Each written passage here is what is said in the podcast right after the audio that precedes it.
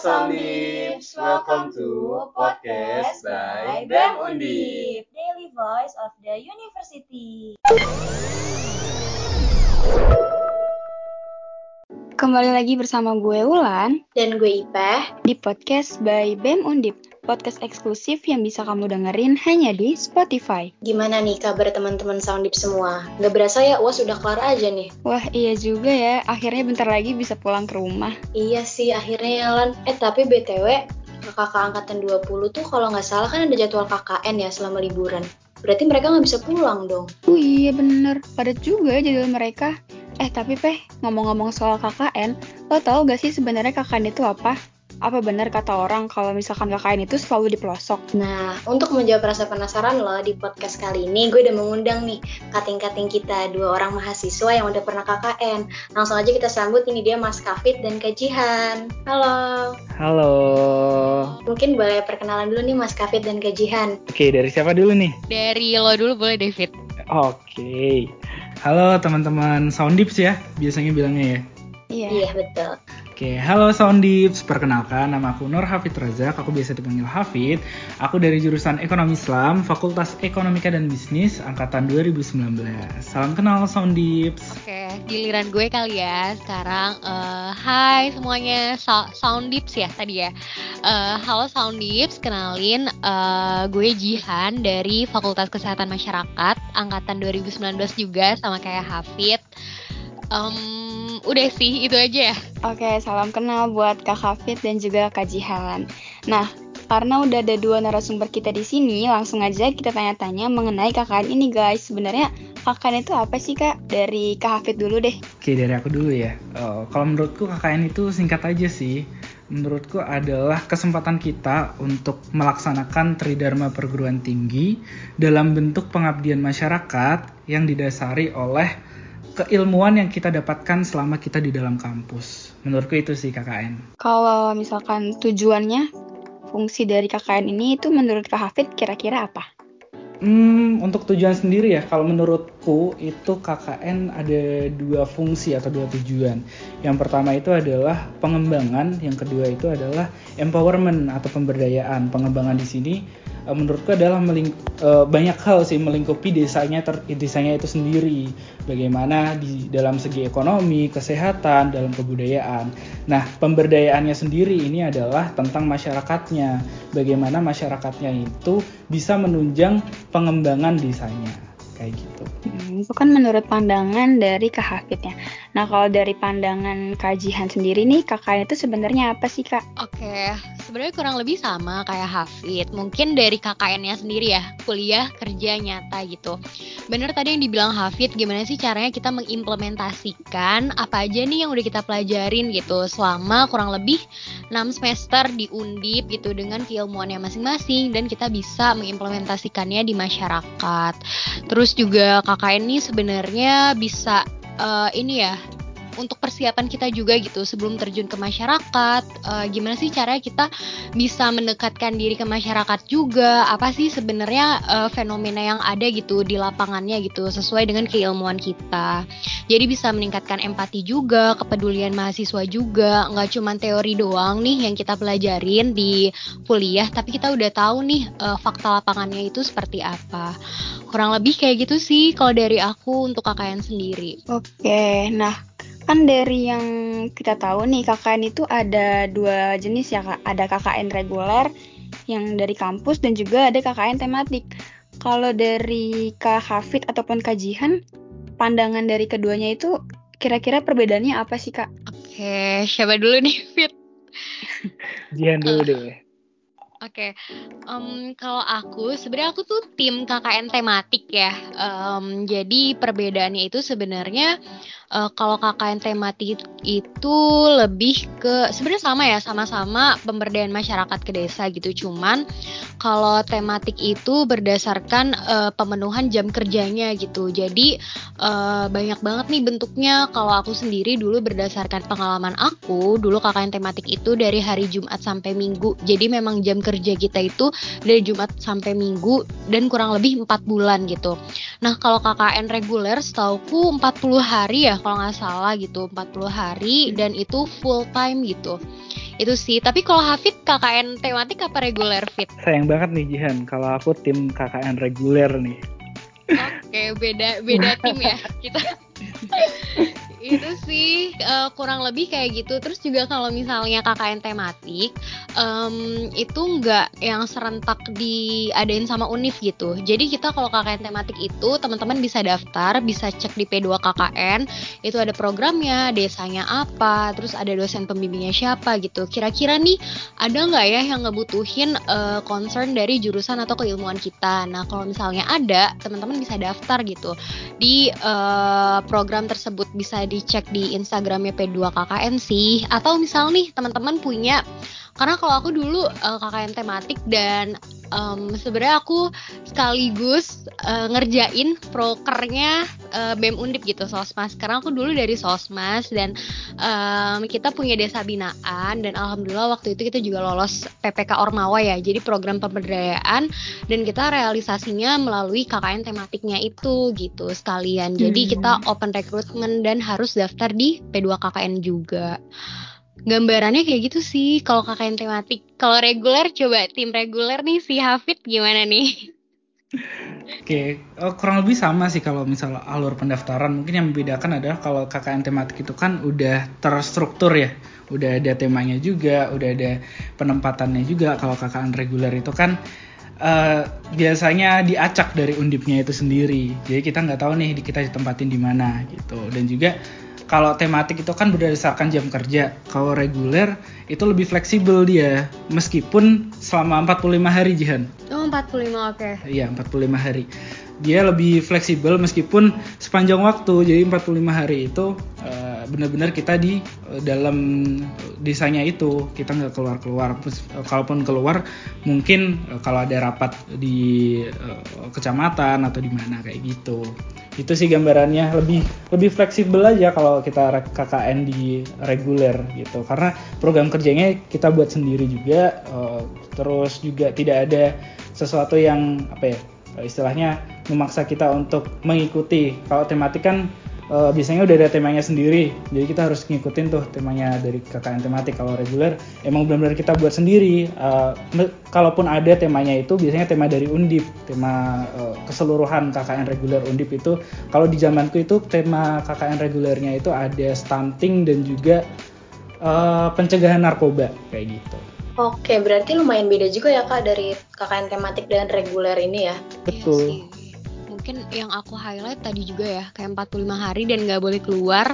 Tapi kalau KKN tematik tuh fleksibilitasnya mungkin di waktu kali ya. Kita uh, yang penting harus terpenuhi tiap individu tuh 288 jam gitu. Jadi uh, sebenarnya aku kan bilang tadi Jumat sampai Minggu tapi sebenarnya di luar Jumat sampai Minggu kalau aku mau ke desa buat uh, ngejai, ngerjain programnya pemberdayaan aku itu boleh juga gitu asal terpenuhi di logbooknya itu sendiri gitu Oke, berarti tadi selain emang waktu yang lebih fleksibel juga perbedaan tematik sama reguler itu dari prokernya ya, karena reguler itu lebih bebas gitu lah ya dibandingkan tematik yang ada temanya. Nah, waktu itu nih waktu Kak Fit sama kajian KKN tuh program kerja kalian tuh apa sih Kak? Nah, sepertinya kayaknya harus Jihan dulu nih yang jawab nih. Oke, dari gue dulu ya Fit. Kalau um, dari aku sendiri, uh, ini sih karena dulu kan tentang desa wisata, optimalisasi desa wisata terintegrasi lah gitu, ada websitenya.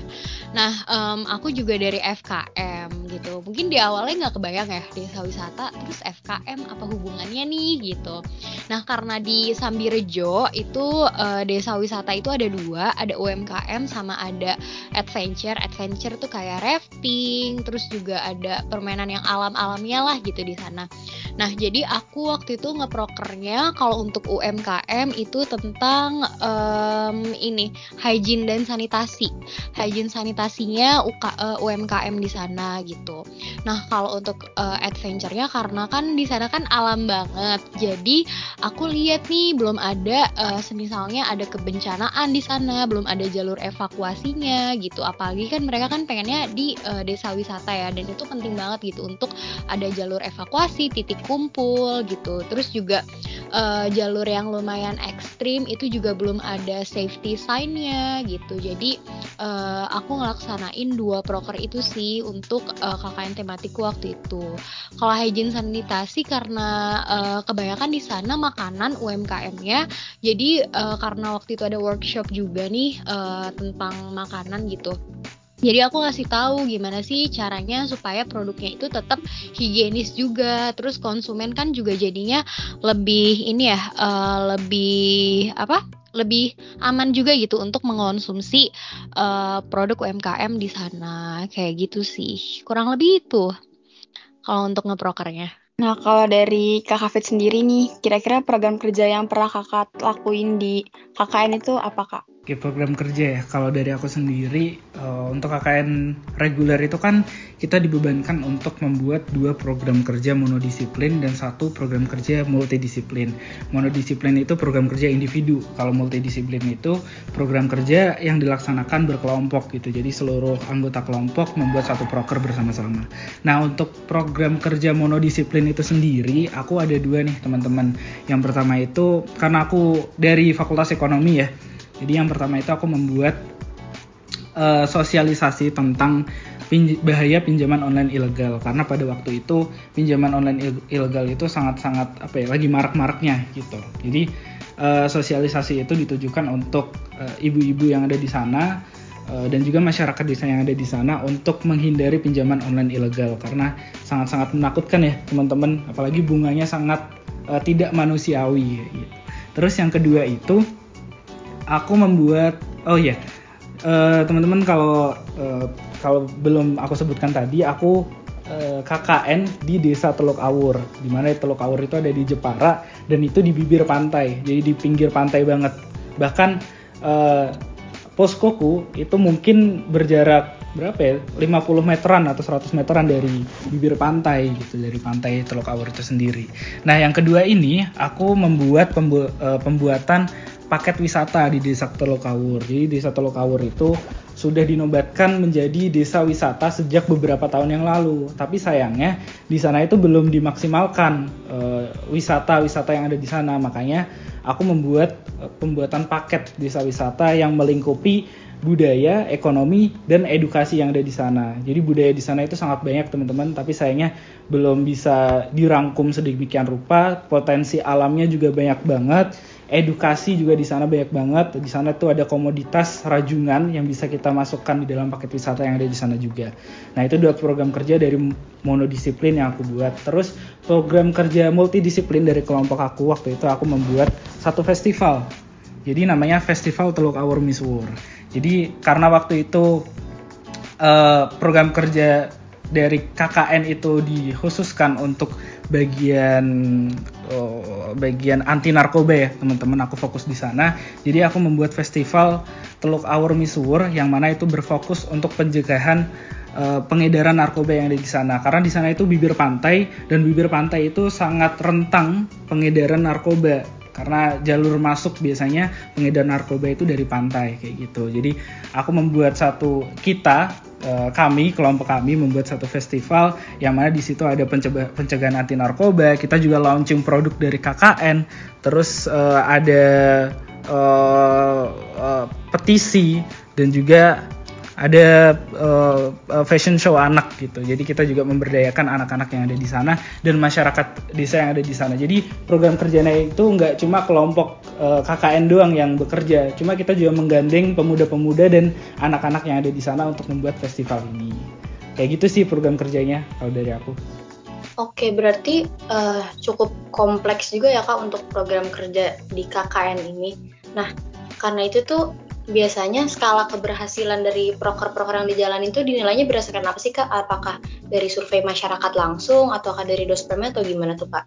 Oke, mungkin aku jawab dulu ya dari KKN reguler. Kalau dari aku sendiri, biasanya program kerja terlaksana itu uh, uh, dari pembuktiannya, dari program kerjanya itu sendiri dan juga ada dosen uh, dosen yang uh, dosen dosen dosen pembimbing ya, uh, yang terjun langsung di dalam proker-proker itu. Jadi kita dilihat langsung, terus juga kita ada dokumentasinya dan juga uh, kita membuat satu video yang mana video tersebut adalah kayak testimoni dari masyarakat terkait program kerja yang kita buat. Nah itu yang dijadikan landasan untuk penilaian dari program kerja di KKN itu sendiri. Kalau dari aku gitu, Ya, Jihan gimana Jihan? Oke, kalau dari tematik sendiri, uh, btw tadi aku mau ngejelasin ya. Kalau kita sebenarnya ya sama sih, kayak ada mono uh, program mono sama program multi gitu. Yang aku jelasin tadi mungkin uh, mononya aku sendiri, multinya kan untuk uh, website dari desa wisatanya itu sendiri gitu. Nah, kalau untuk uh, ketercapaiannya itu tuh kalau di KKN tematik kita ada outputnya apa gitu. Jadi program kita apa, terus juga uh, langkah-langkahnya seperti apa dan outputnya tuh berupa apa gitu. Nah, jadi yang dilihat tuh sebenarnya dari logbook harian, mungkin tadi uh, Hafid bilang ya ada dokumentasi, terus juga um, ada bikin video. Nah, itu tuh uh, kalau di KKN tematik itu kita ada logbooknya juga gitu. Jadi nge-record nih kita ngapain aja sih uh, untuk ngerjain program tersebut, prosesnya kayak gimana sih gitu. Ada dokumentasinya juga dan uh, ada outputnya gitu. Bentuk outputnya nanti juga uh, dikasih tahu di logbook tersebut gitu. Jadi penilaiannya seperti itu. Dan untuk dosen pembimbingnya pun juga monitoring uh, langsung ke lapangan. Karena kan kita juga uh, kemarin di desa binaannya BEM Undip juga gitu. Dan memang ada pembimbingnya yang uh, rutin lah gitu untuk ngecek langsung ke lapangan gitu untuk program-programnya. Gitu sih. Kurang lebih sama ya Fit berarti? Oke berarti dari KKN-nya kajian itu kan prokernya desa wisata sedangkan Kak Hafid uh, lebih ke masyarakatnya. Nah kira-kira dari proker yang Kak Hafid dan kajian jalanin ada gak sih Kak kendala atau seperti apa tanggapan masyarakat dengan proker yang kakak buat? Dari Kak Hafid dulu mungkin. Oke, kendala ya. Kalau dari uh, kelompok aku kendalanya sendiri mungkin lebih ke ini ya pembiayaan ya teman-teman. Karena pembiayaan KKN itu kan dari uang mahasiswa itu sendiri. Jadi itu mungkin satu kendala yang memang kita uh, bagaimana caranya proker itu tetap terlaksana tapi dengan budget yang minimal gitu. Untuk uh, kendala yang lain mungkin dari masyarakat itu uh, sangat welcome ya sama kita. Jadi kalau dibilang kendala enggak sih kita nggak ada kendala apa pun tentang masyarakatnya karena dari kita sampai di sana pun kita benar-benar disambut terus juga kita uh, uh, untuk program kerjanya kita juga bareng-bareng masyarakat desa juga excited dalam uh, mengikuti program kerja yang dilaksanakan sama kelompok kami kayak gitu. Oke, kalau dari akses jalannya itu kira-kira aman nggak kak untuk menuju ke pantainya tersebut? Oke, kalau akses jalan sendiri di, uh, di Desa Teluk Awur itu sudah sangat memungkinkan. Uh, maksudnya sudah sangat baik ya, teman-teman. Uh, dan kalau teman-teman mau berlibur ke sana, silahkan. Itu bagus banget pantainya. Pantainya pasirnya putih, bukan pasir yang coklat gitu ya, teman-teman. Dan itu jarang di sekitaran Jawa ya, khususnya di Pantura untuk pasir putih itu sendiri. Dan untuk aksesnya, mungkin kalau akses jalan itu udah udah bagus bisa dilewatin mobil dan motor bahkan bis juga bisa. Mungkin untuk akses uh, kendaraan umum ya itu yang mungkin belum belum bisa sampai ke sana kayak gitu. Oke nah kalau dari kajian sendiri nih di gimana pro keberjalanan proker kajian Oke, kalau dari aku alhamdulillah kemarin lancar sih karena memang uh, dari masyarakat desanya pun uh, aku udah kenal gitu karena uh, ngeproker di sana juga. Uh, mungkin yang jadi kendala itu apa ya? Karena KKN tematik kan uh, emang harus bolak-balik. Nah mungkin karena aku udah terbiasa uh, bolak-balik ke desa gitu, terus juga emang kita ngeproker tiap minggu juga ke desa yang jaraknya lumayan ya satu setengah jam kalau naik motor gitu. Nah um, bagi teman-teman yang belum terbiasa itu jadi lumayan kendala sih yang aku denger cerita-cerita dari teman-teman. Mungkin karena mereka juga Senin sampai sampai Jumat udah kuliah tapi abis itu harus KKN lagi di hari weekendnya gitu dan uh, hari liburnya jadi terkuras gitu yang harusnya bisa uh, rebahan di kamar kos tapi mereka uh, harus KKN kayak gitu sih yang aku dengar tapi overall dari masyarakatnya alhamdulillah uh, menerima kita juga. Terus juga kalau dinamika masyarakat kan emang dinamis banget gitu. Uh, nggak yang statis bisa nerima program kita gitu. Gimana caranya kita bisa uh, adaptasi juga nih sama kebutuhannya masyarakat. Kayak gitu sih. Jadi pinter-pinternya kita juga. Karena kan uh, mungkin kita nganggapnya kita yang paling tahu ya berdasarkan keilmuan kita gitu di sana. Tapi sebenarnya kebutuhan masyarakat tuh harus didengerin lagi sih. Mereka butuhnya apa, terus juga uh, adaptasi dari lingkungannya masyarakat seperti apa. Gimana sih caranya kita bisa bonding juga ke masyarakat gitu. Uh, hmm. Karena kalau misalnya dari masyarakat uh, nggak nerima kita gimana caranya kita bisa ngejalanin apa yang udah kita rancang juga sih gitu jadi kendalanya mungkin itu ya yang bolak-balik ke desa tiap minggu gitu Berarti kalau soal biaya ataupun akses jalannya itu udah aman ya kak? Kalau biaya, uh, alhamdulillah kalau tematik tuh dibiayain kita justru gitu, enggak yang kita ngeluarin uang. Sebenarnya itu sih keuntungannya tematik. Jadi ayo kakak yang tematik. kalau kalau apa? Kalau akses untuk ke Sambirejo uh, dulu tuh bisa sampai bis juga bisa gitu. Hafid juga pernah main ke Sambirejo dan itu bisa karena kan emang banyak uh, wisatawan juga yang ke sana. Tapi terakhir tuh ada ini sih jalanan yang rusak di sana karena kan tanahnya juga tanah berjalan jadi kayak longsor gitu. Ada uh, bagian jalan yang longsor menuju akses desanya jadi terakhir aku ke sana itu harus menggunakan motor gitu. Tapi dalam perbaikan sih setahu aku. Hmm, oke oke. Tadi kan Kak Hafid nih ngomong kendalanya itu dari segi biaya. Kira-kira cara untuk uh, menangani kendala tersebut itu gimana Kak? Untuk mengcover biaya tersebut? Menarik nih soal biaya ya teman-teman. Jadi uh, dulu waktu KKN itu kan udah hampir satu tahun yang lalu ya, hampir satu tahun yang lalu uh, aku berdi aku terdiri dari dari kelompok aku itu terdiri dari delapan orang di mana uh, eh, semua biaya itu ya kita yang menanggung gitu. Delapan orang ini yang menanggung mulai dari posko dari makan dari proker. Nah gimana caranya kita bisa budgeting dari masing-masing itu? Jadi uh, untuk kebutuhan posko ini berapa? Per bulan itu biayanya berapa? Terus untuk uh, makan itu kita juga bener-bener bareng-bareng jadi kita masak masak bareng juga. Terus kita belanja bareng. Gimana caranya kita bisa press budget bener-bener press. Terus juga uh, teman-teman aku yang rumahnya mungkin deket dari situ juga bisa bawa beras sendiri kadang bawa uh, apa namanya uh, apa ya uh, bawang dan sebagainya itu. Terus untuk proker sendiri juga kita benar-benar press budget. Bisa jadi kalau misal kita sat, dua satu satu orang itu satu proker uh, di hari yang sama bisa dua orang ya dua orang itu dua proker di hari yang sama bisa kita gabungin jadi uh, untuk konsumsi dan lain sebagainya itu bisa kita uh, minimalisir kayak gitu. Oke berarti seru banget ya tadi kalau dari kendalanya dari Kak Fit sendiri lebih ke gimana cara untuk tetap survive dengan budget yang terbatas gitu ya. Kalau dari kajian lebih ke bonding sama masyarakatnya, terus juga jalan yang tadinya bagus jadi tiba-tiba longsor kayak gitu.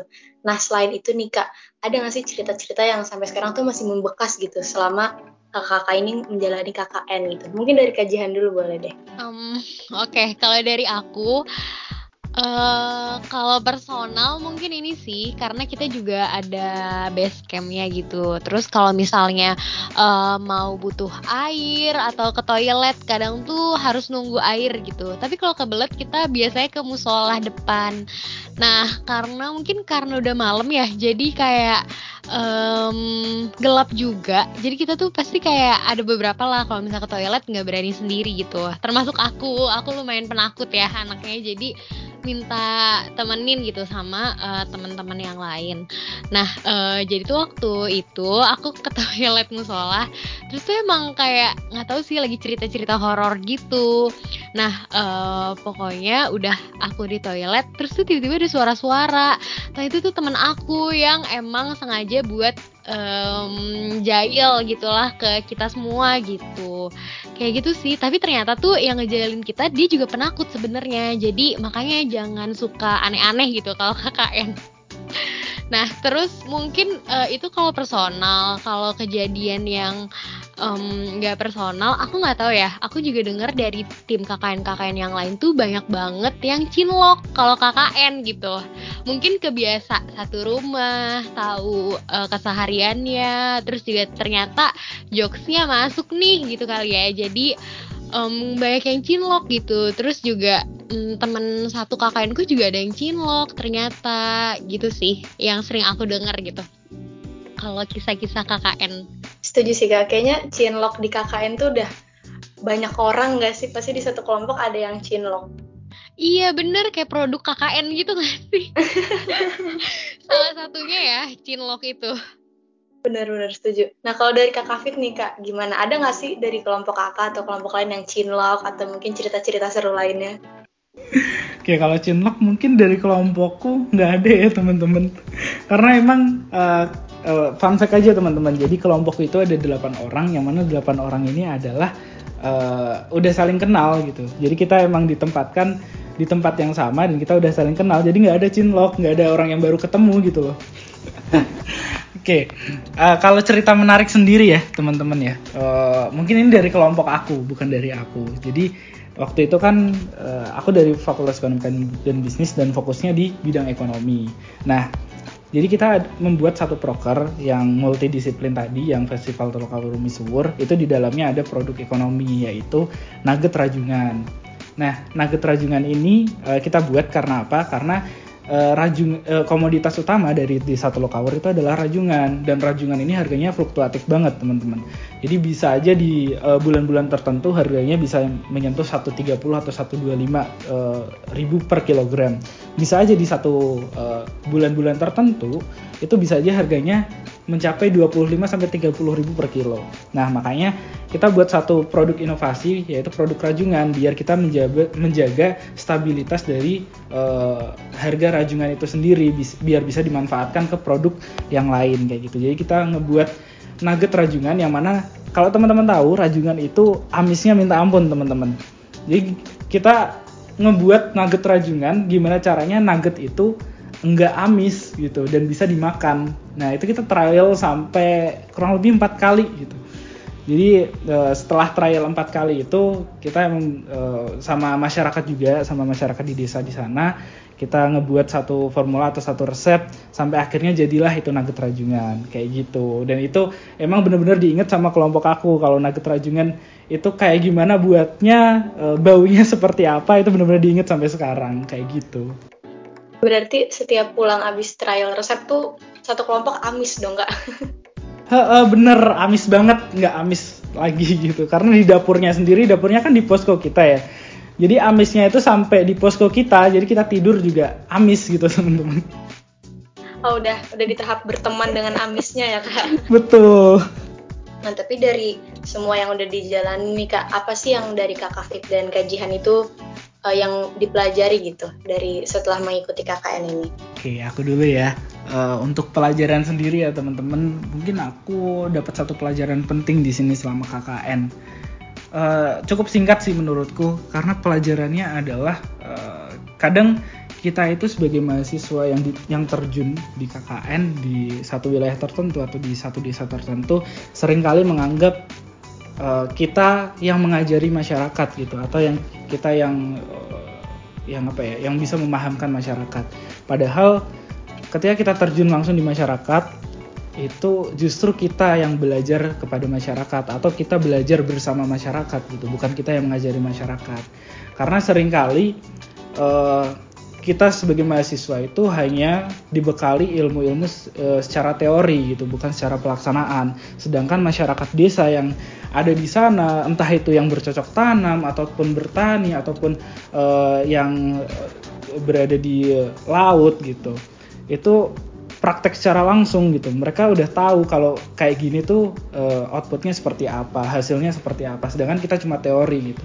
Jadi jangan sampai kita berpikiran kalau misal kita mengajari masyarakat, berpikir aja kita belajar bareng bersama masyarakat. Ketika masyarakat tidak ada yang tidak diketahui tentang suatu hal, barulah kita bisa untuk belajar bersama atau kita bisa mengungkapkan apa yang kita dapatkan selama kita kuliah kayak gitu. Betul banget Kak Hafid. Kalau dari kajian sendiri kira-kira uh, ada gak pengalaman yang bisa menjadi pembelajaran buat kajian? Oke, okay. uh, eh, sebenarnya udah diambil nih sama Hafid. Enggak deh, canda. Kalau dari aku ya, um, itu mungkin yang Hafid bener gitu belajar bersama masyarakat. Kalau misalnya dari aku, uh, implementasi peribahasa di mana bumi dipijak, di situ langit dijunjung. itu benar-benar sih um, pas KKN dan nggak cuma KKN waktu aku pengabdian di daerah mana pun itu harus diterapin gitu karena uh, sepinter apa pun kita uh, di lingkungan yang baru itu kan kita juga nggak tahu sejarahnya atau budayanya atau kebiasaan-kebiasaan yang memang dianut sama masyarakat sekitar gitu nilai kebiasaan gitu. Jadi uh, kita coba bisa harus bisa beradaptasi sih uh, dan harus respect juga gitu dengan prinsip-prinsip yang ada di masyarakat. Itu sih harus belajar menerima lah gitu belajar menerima belajar ingin tahu gitu uh, apa aja sih yang dipegang sama masyarakat gitu. Karena di sana kita juga eh, nggak uh, cuman ngeproker doang atau um, ngumpul sama teman-teman tapi kita juga berinteraksi sama masyarakat. Dan yang perlu diingat KKN itu kan kita juga bawa nama universitas. Nah uh, itu nggak cuma tentang diri kita sendiri juga tapi kita juga bawa lembaga gitu. Jadi apa pun yang kita lakuin itu semua harusnya di bawah kontrol dan tanggung jawab kita juga. Itu sih yang aku pelajarin, lebih bertanggung jawab ya dengan diri sendiri dan uh, gimana cara adaptasi di masyarakat intinya itu. Betul banget kejihan. Terus dari pengalaman dan juga pembelajaran yang udah Kak Hafid dan Kajihan dapat selama KKN nih. Boleh dong kasih pesan buat teman-teman Sondip semua yang ada di luar sana yang akan menjalankan KKN yang mungkin yang sebentar lagi nih mau, mau mengikuti KKN dari Kak Hafid dulu boleh? Oke uh, pesan mungkin ya buat Soundips yang akan mengikuti KKN uh, mungkin yang pertama adalah teman-teman uh, atau Soundips uh, menjaga adab dan sopan santun ya itu sangat penting menurutku karena di dalam satu daerah tadi udah disinggung juga sama Jihan uh, di mana bumi dipijak, di situ langit dijunjung gitu. Kita nggak nggak pernah tahu apa apa saja yang ada di desa sana, apa aja yang terjadi di desa sana. Jadi kita harus menghargai yang ada di desa. Kita harus menghargai orang-orang yang ada di sana, adab, sopan santun dan juga uh, kita harus cepat beradaptasi. Bagaimana masyarakat, uh, bagaimana lingkungan yang ada di sana, masyarakat yang ada di sana. Nah kita mengikuti yang ada di sana. Jangan sampai uh, malah kita, uh, malah kita yang ya, istilahnya apatis gitu. Jangan sampai kayak gitu. Kita lah yang mengikuti uh, sesuai lingkungan yang ada di sana. Kayak gitu. Betul betul Uh, dari kajian? Oke, okay, kalau dari aku mungkin nambahin dari Hafid juga. Uh, tenang aja ya teman-teman, tapi KKN itu tidak semenyeramkan itu gitu. Jadi um, coba gali dan banyak belajar sih sewaktu KKN karena uh, menurutku nggak ada apa ya itu semua nggak bisa diambil gitu di bangku sekolah. Jadi manfaatin waktu KKN kalian tuh bener-bener bisa berbaur sama masyarakat.